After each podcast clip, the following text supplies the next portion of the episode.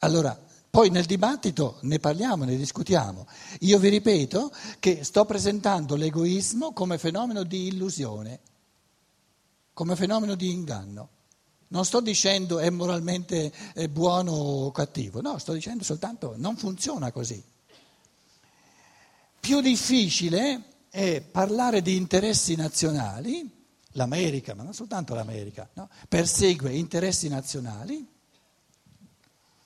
abbiamo un'economia globalizzata, un mondo, eh, l'umanità è un organismo solo, ma scusate, l'ecologia L'habitat della terra ci sta dimostrando, ma in un modo così, così, così palese, così convincente, l'ecologia, che la terra è una unità sola, l'umanità non si può frammentare, non esistono confini. Cos'è che ci ha dimostrato negli ultimi giorni? in un modo così micidiale la, la, la, non, la, non, divisibilità, la non frantumabilità dell'umanità, che la terra, l'habitat ecologico è una unità sola e anche tutta la cultura, eccetera. Questa nuvola dall'Islanda, scusate. Un vulcano nell'Islanda butta fuori una, una marea di, di, di, di cenere, no? Di là e in tutta l'Europa, nel giro di due o tre giorni, nessun aereo che si muoveva, ma una cosa straordinaria, ma raccapricciante. Centinaia di migliaia di voli cancellati, una cosa incredibile. Tanto è vero che noi dovevamo guardare ogni giorno, voleremo a Roma o non voleremo? No? Già avevamo un piano alternativo di venire in macchina, eh, due giorni in più eh, a venire e a tornare, eccetera. Casomai No? Poi la nuvola ha deciso di ritornare verso l'Islanda e l'altro giorno, due giorni fa, ho sentito a Reykjavik, tutto chiuso, nessun volo, perché la nuvola è ritornata lì dove era partita.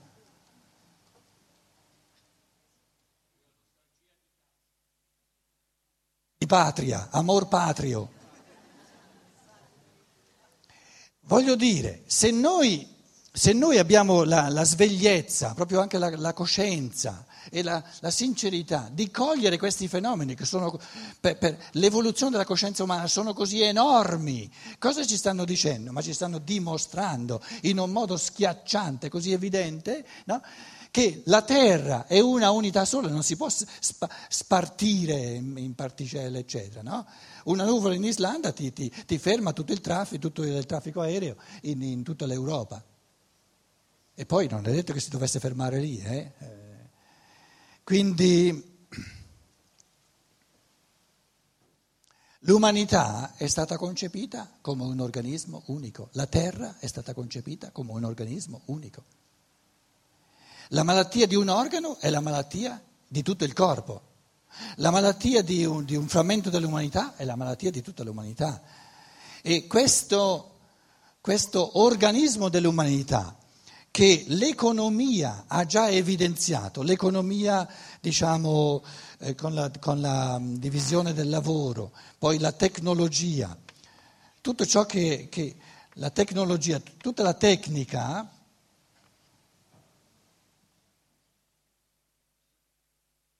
è un superamento dell'egoismo del singolo, è un superamento degli interessi di gruppo è un superamento di ogni elemento di potere di un individuo su un altro, di potere su un gruppo su un altro gruppo.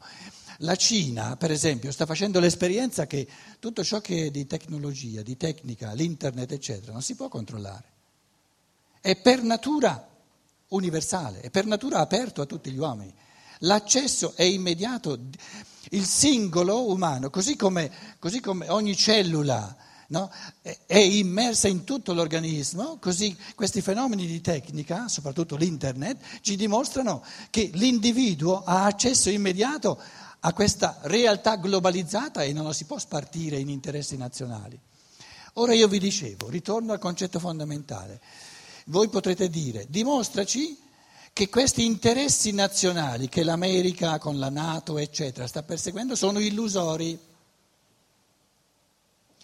che i vantaggi che l'America si ripromette, no? adesso l'America e la Cina sono i due grandi rivali, abbiamo un'economia globalizzata, ma un'economia che, che è malata, proprio diciamo, eh, eh, ha elementi di morte, di malattia e di morte perché grandi, i grandi gruppi economici, soprattutto la Cina e gli Stati Uniti, perseguono interessi nazionali che, che, si, che si contraddicono, che sono gli uni contro gli altri. In fatto di ecologia, a Copenaghen, Barack Obama, cosa ha preso lui come scusa per, per non costringere le multinazionali degli Stati Uniti a, a tener conto in un modo molto più, molto più forte degli elementi del fattore ecologico? Lui ha detto semplicemente come si fa a mettersi d'accordo su, su dire, una convenzione di protezione dell'ambiente con una Cina che non permette neanche eh, gli, gli, gli ispetto, che gli ispettori entrino nella Cina a controllare se veramente si attengono alle, alle, diciamo, alle clausole che sono state. Quindi con questa scusa che la Cina non vuole lasciare entrare eh, le persone che controllano, eh, la, la, l'America continua con gli interessi nazionali e quindi continua, eh, la Ford, General Motors possono continuare a, a, a, sfornare auto che con l'ecologia non hanno nulla a che fare e che magari consumano eh, benzina 3, 4, 5 volte di più di quello che sarebbe necessario, che sarebbe utile per l'ambiente ecologico. E vi dicevo che qualcuno di voi potrebbe dire, dimostraci che il perseguire interessi nazionali è illusorio.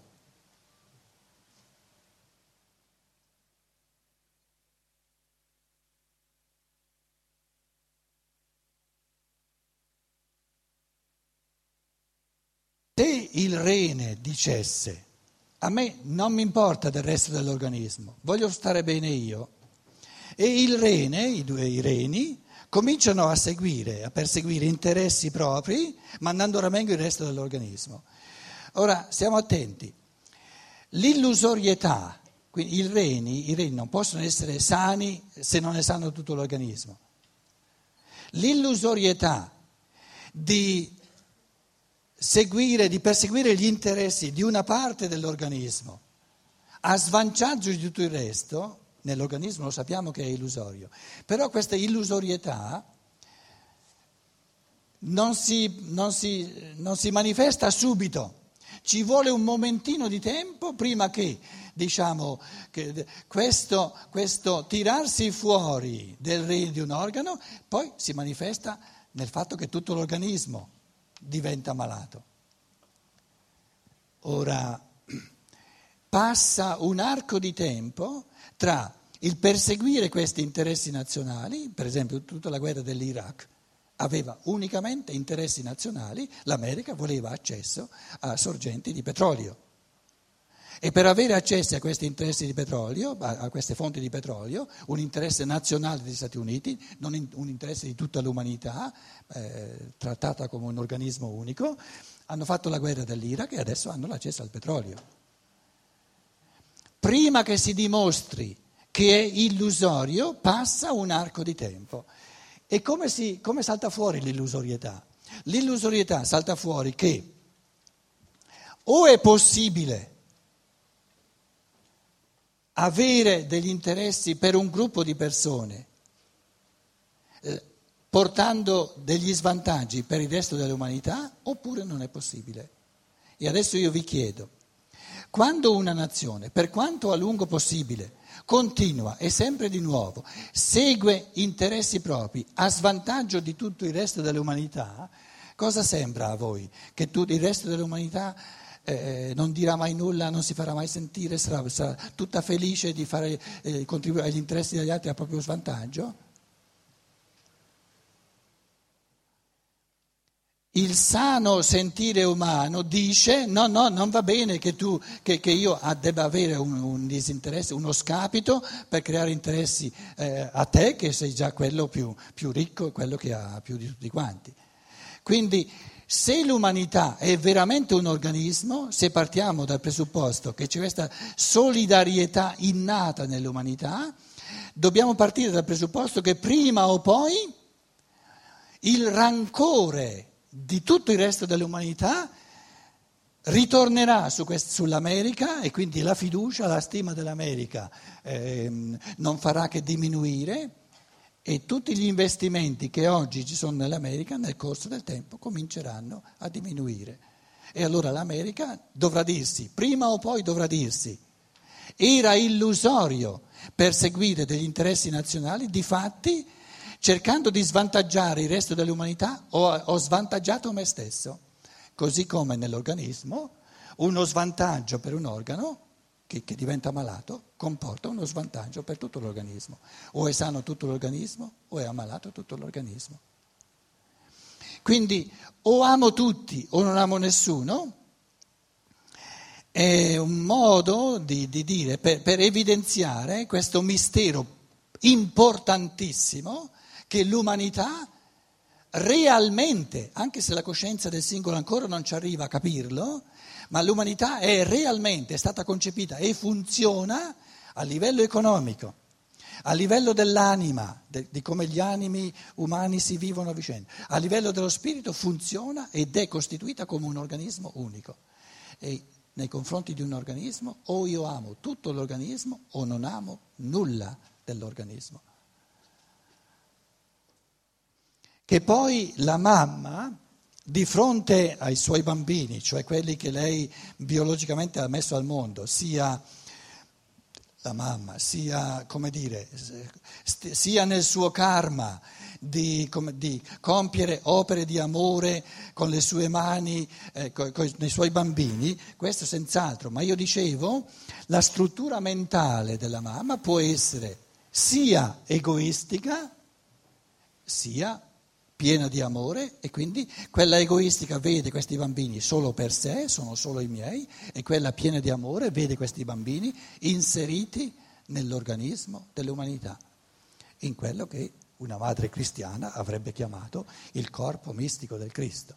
Ma il corpo mistico del Cristo significa semplicemente che l'umanità realmente, oggettivamente, nel modo in cui le forze, l'osmosi di forze in tutta l'umanità, eh, no, lo, lo, scambio di forze, l'umanità è in realtà un, un organismo unico.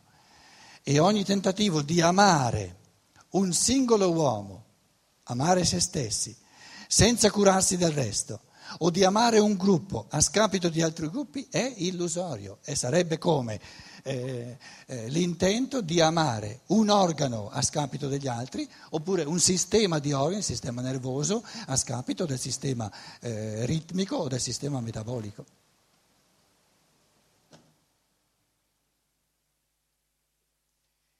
Perché l'amore egoistico, l'amore nazionalistico, l'amore materialistico è più forte nell'umanità di oggi che non questo amore rarefatto, platonico a tutta l'umanità come un organismo unico. È perché questo, questo amore egoistico, questo amore nazionalistico ce lo dà la natura.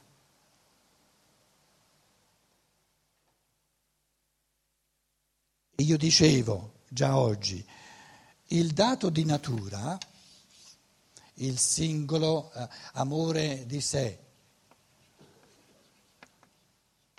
amore di patria. Dicevamo, va benissimo, non, è, non, non, non c'è nulla da cambiare, però c'è un modo di amare se stessi, un modo di amare la patria che si ferma lì e c'è un modo di amare se stessi, di amare la patria che lo vede come fondamento per un altro tipo di amore che si riferisce a tutta l'umanità e quindi vedo me stesso, il singolo, dentro all'umanità e vedo la patria nel suo contributo, l'umanità e tutti i singoli, tutti i singoli uomini nell'umanità. Quindi l'umanità come umanità e tutti i singoli uomini nell'umanità. Tutti però, non ci manca nessuno.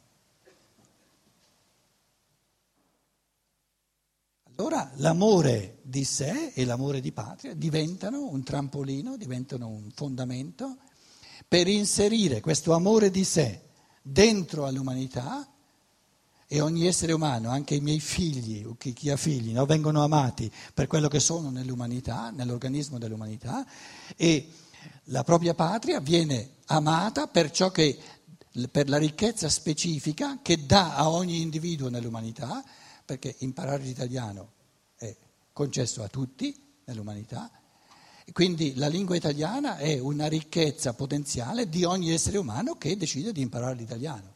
Non è proibito a nessuno di imparare l'italiano. Però io posso, posso, vivere il linguaggio italiano come un privilegio che rende più belli quelli che la parlano, o posso vederla in questo contributo di cammini animici specifici del linguaggio italiano, aperto, offerto per l'arricchimento di ogni essere umano. E allora si riferisce, anche l'amore di patria si riferisce, è un modo di donare la ricchezza di, questa ricchezza di gruppo che è il linguaggio, donarla a tutta l'umanità.